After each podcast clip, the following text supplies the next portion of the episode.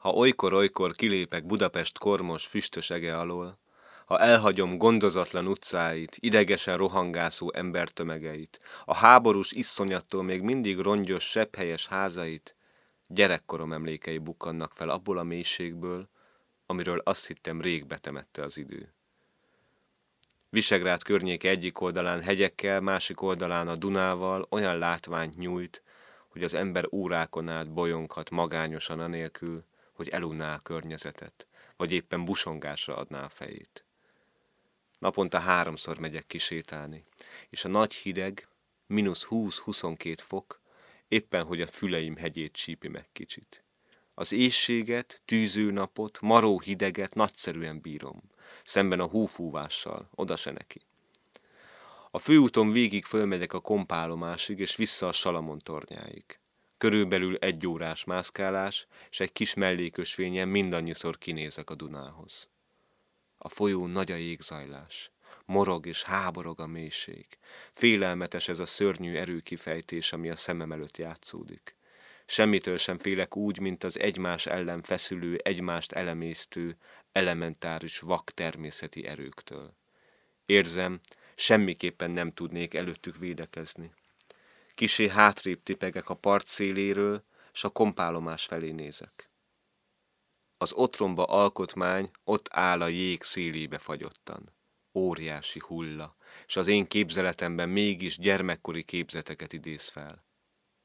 Nálunk a berekerdő alatt volt ilyen kompjárat a nyitrán. A Dunához mérten hitvány kis vidéki folyócska volt.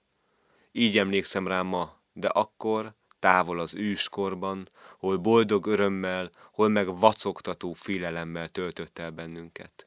Kompja se volt ilyen motoros hajtású, mint a visegrádi. A folyó fölött drótkötelet feszítettek ki, s a révész két marokkal a kötélbe kapaszkodva vezette, rántotta át a kompot egyik partról a másikra.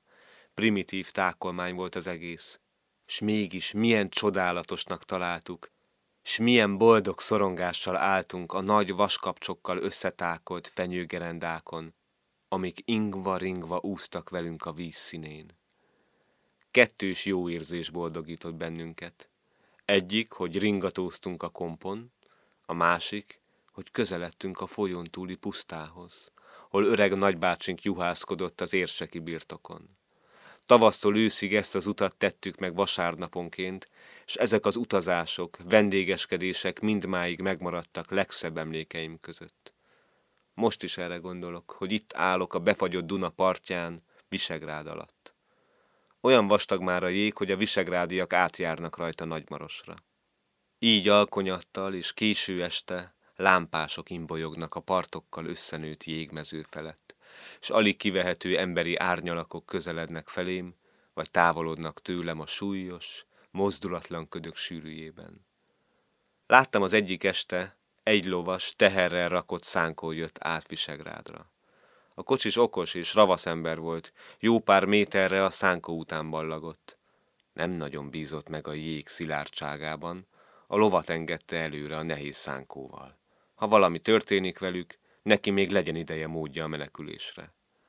Szerencsésen partra kerültek, és ekkor a lovacska, apró oroszló volt, mint egy diadalittasan háromszor, négyszer is belenyerített a fehér néptelen világba.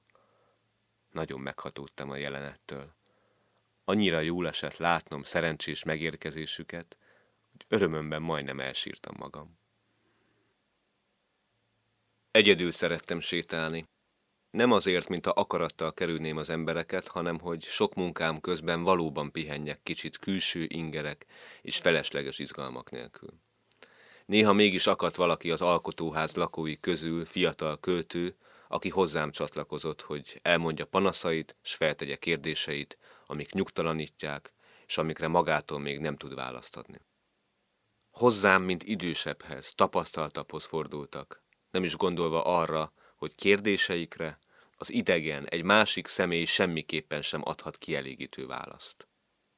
Mit csináljunk, hogyan csináljuk? kérdezték állandóan irodalmi problémáikkal bíbelődve dolgoznak, írásaik meg is jelennek, s valahol a legbensejükben mégis olyan elégedetlenek, bizonytalanok, mint az olyan gyerekek, akiket az anyjuk éhen szomjan elhagyott egy hófúvásos, erdőzúgásos idegen vidéken.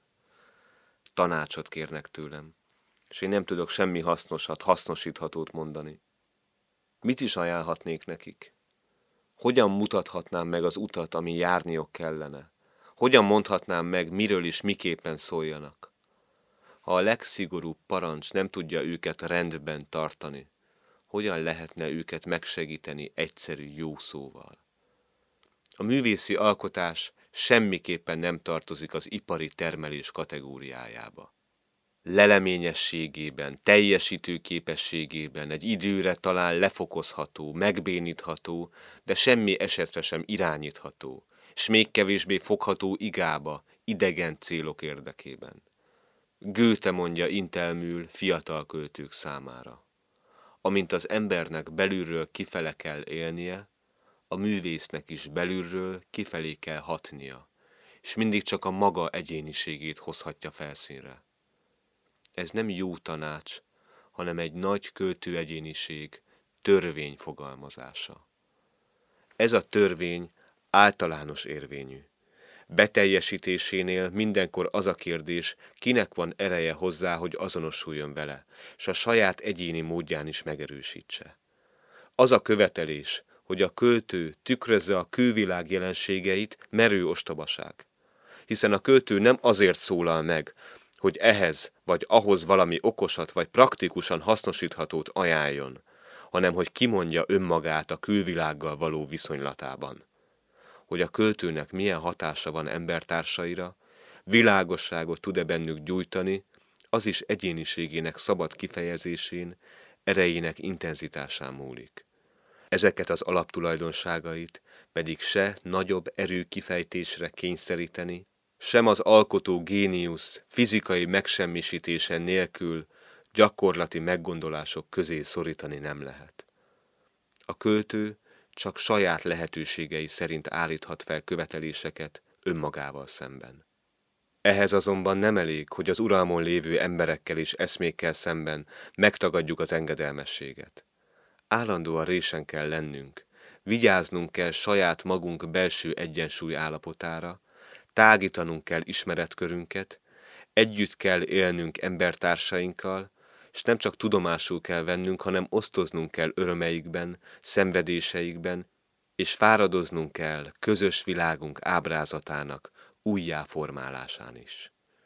Emberi életünk sokrétűsége, intenzitása határozza meg alkotásaink tartalmi gazdagságát, formai tökéletességét. Amennyire és ahogyan mi élünk, annyira és úgy élő a művészetünk. Így és ennyiben szaporítjuk a jelen értékeit, emlékünket így és ezért őrzik meg a jövendők. Séta közben így beszélgettünk a fiatal költők helyzetéről, művészetük értelméről. Adni semmit sem tudtam nekik, de talán felserkentettem őket arra, hogy egyre mélyebben ássanak magukba a bennük rejlő különös értékek feltárása érdekében.